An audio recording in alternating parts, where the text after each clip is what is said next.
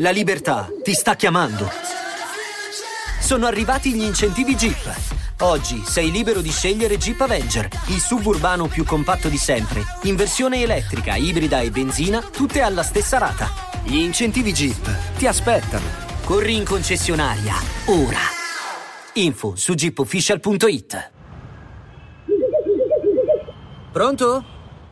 Ciao a tutti e benvenuti su And Now What, il podcast cui host è la sottoscritta, Zoe Epifani, che molti di voi già conosceranno per il suo canale YouTube. Buongiorno, come va? Come state? Io ho avuto una giornata piuttosto produttiva oggi. Ho registrato alcune puntate di questo podcast, dopodiché ho anche preparato alcuni contenuti per i social vari e tra poco, finito di registrare, andrò in palestra. Quindi sono molto soddisfatta di me stessa. Frase motivazionale in ogni episodio per iniziare bene la settimana. Eccoci qua con Everything is hard before it is easy. Semplice, concisa, tutto difficile prima che sia facile. Sono solita ripetermi questa frase in ogni occasione in cui mi sembra così difficile, quasi impossibile quello che sto facendo che vorrei solo fermarmi e lasciare tutto. Però se ci soffermiamo ad analizzarla anche da un punto di vista meno emozionale e più critico, ci accorgiamo che è assolutamente vero. È un esempio molto concreto che possiamo fare, che tra l'altro è sempre il primo che mi viene in mente perché è una concretizzazione di tanti aspetti, di tante, tra virgolette, regole che ho nella mia vita, è pensando all'allenamento. La prima volta che vai in palestra non puoi aspettarti né chiedi a te stessa di sollevare 30, 40, 50, 60, 70 kg, mentre dopo qualche mese potrei dire di essere in grado di farlo. Cos'è che fa la differenza? Ovviamente continuare a farlo, anche se all'inizio sembra troppo per te, anche se ti costa tanta fatica e tanto impegno, anche se ti sembra di non vedere mai un punto di svolta, perché continuando con la costanza ecco che ci si allena e si diventa capaci di fare qualcosa che prima non si poteva. Quando tutto diventa più semplice, la futura o il futuro te ti ringrazierà. Oggi, come avrete potuto intuire dal titolo, parliamo di fallimento, che penso sia un argomento tra i più importanti trattati in questa prima stagione. È un argomento anche di cui non tante persone amano parlare perché non tante persone, nemmeno io, nemmeno probabilmente tu che stai ascoltando, ammettiamolo, amano ammettere di aver fallito. Innanzitutto chiariamo una cosa, il fallimento non ti definisce, non ti rende una cattiva persona ed è parte di ciò che siamo. Noi siamo esseri umani che possono sbagliare e possono fallire. Abbiamo una dualità dentro di noi, abbiamo una dualità per tante cose, tra cui anche la vittoria e la sconfitta. Ma questo non ci deve fermare né tantomeno spaventare dal crescere e progredire. Anzi, è proprio il fallimento che ci permette di crescere, è proprio il fallimento che ci permette di diventare persone migliori, di trovare la strada giusta e realizzarci. Perché se tutto filasse liscio, non ci verrebbero mai dei dubbi, non ci sarebbero mai cambi di direzione, mai cambi di strada. Ma come siamo sicuri che quella che stiamo percorrendo è la strada giusta?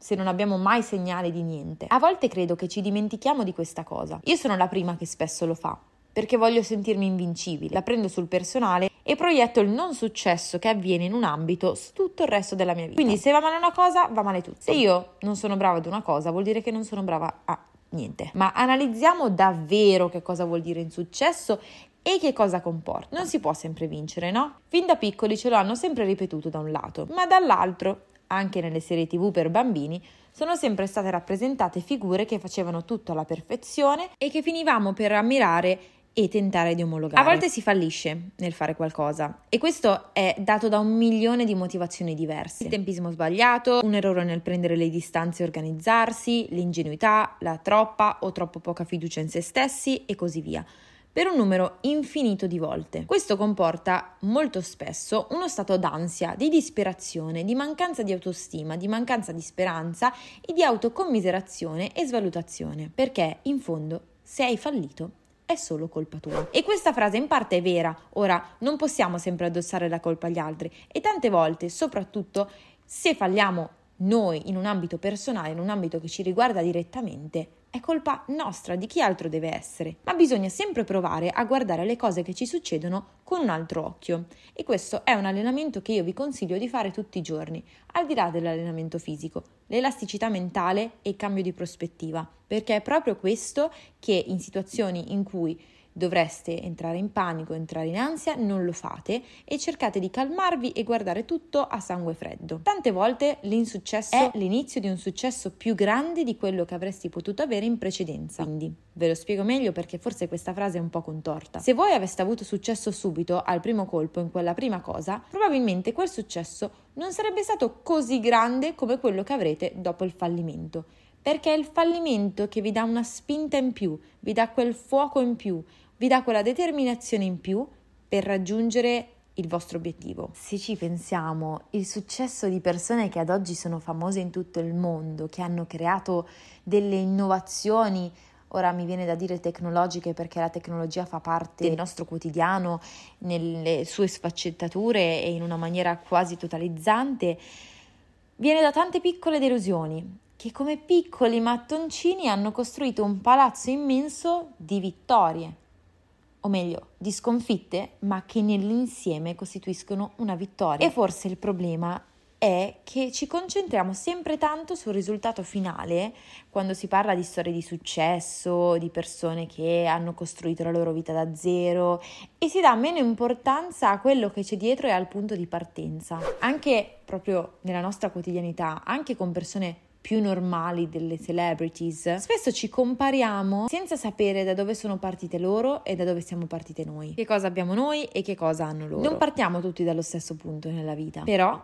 possiamo arrivare tutti allo stesso obiettivo, tutti allo stesso risultato in modi diversi. Appunto perché non abbiamo lo stesso background, ci saranno persone che dovranno correre 200 km e persone che ne dovranno correre 1000, ma questo non ci deve fermare. E soprattutto se noi in questi mille chilometri che dobbiamo percorrere abbiamo più fallimenti della persona che ne deve percorrere 200, uno è una questione di probabilità, di matematica, per cui è palese, è normale, ma non ci dobbiamo far scoraggiare né tantomeno deve essere un muro, non ci dobbiamo fermare e iniziare a camminare, o meglio, possiamo farlo, ma mai fermarci.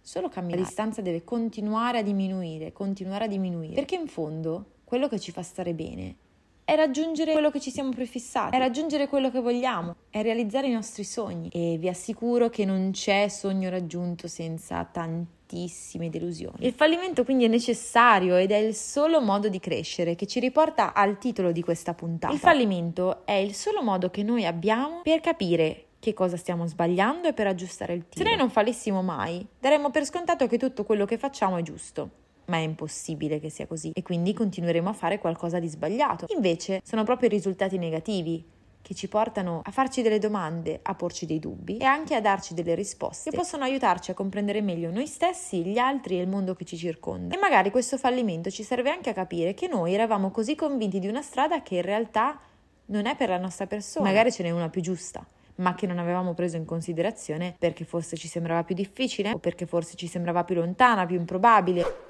Dovremmo smetterla di demonizzare questo fallimento e ringraziarlo per quanto sia dura all'inizio, per quanto sia straziante vedere che un progetto nel quale magari ti sei impegnato tantissimo alla fine non viene come speravi e magari non viene del tutto. Il fallimento in sé non ci definisce, ma ci definisce come scegliamo di reagire. Come scegliamo di reagire infatti ci insegna tanto sulla nostra persona e può farci comprendere ciò che dobbiamo migliorare. Per cui, al posto di concentrarci sul perché abbiamo fallito e oddio, adesso cosa faccio? È la fine del mondo, mi giudicheranno tutti per questo, giudico me stesso per questo. Proviamo a reagire e a controllare il modo in cui reagiamo e vedrete che sarà tutta un'altra storia. Le storie di fallimento sono tante e probabilmente sono molte più di quelle di successo. Il fatto è che abbiamo sempre paura di raccontarle. Per questo oggi vorrei sapere da voi Qual è la vostra storia di fallimento e come ne siete usciti?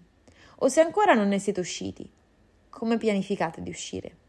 Perché nella vita ci vuole sempre un piano B, perché non può andare sempre tutto liscio come l'olio e perché a volte le difficoltà fanno parte del gioco. Come al solito sono fiduciosa in un vostro feedback, quindi raccontatemi un po' quali sono le vostre storie in direct su Instagram, dove vi invito a seguirmi insieme a TikTok e YouTube, oltre che qui. Io vi mando un bacino e noi ci vediamo lunedì prossimo. Buon inizio settimana!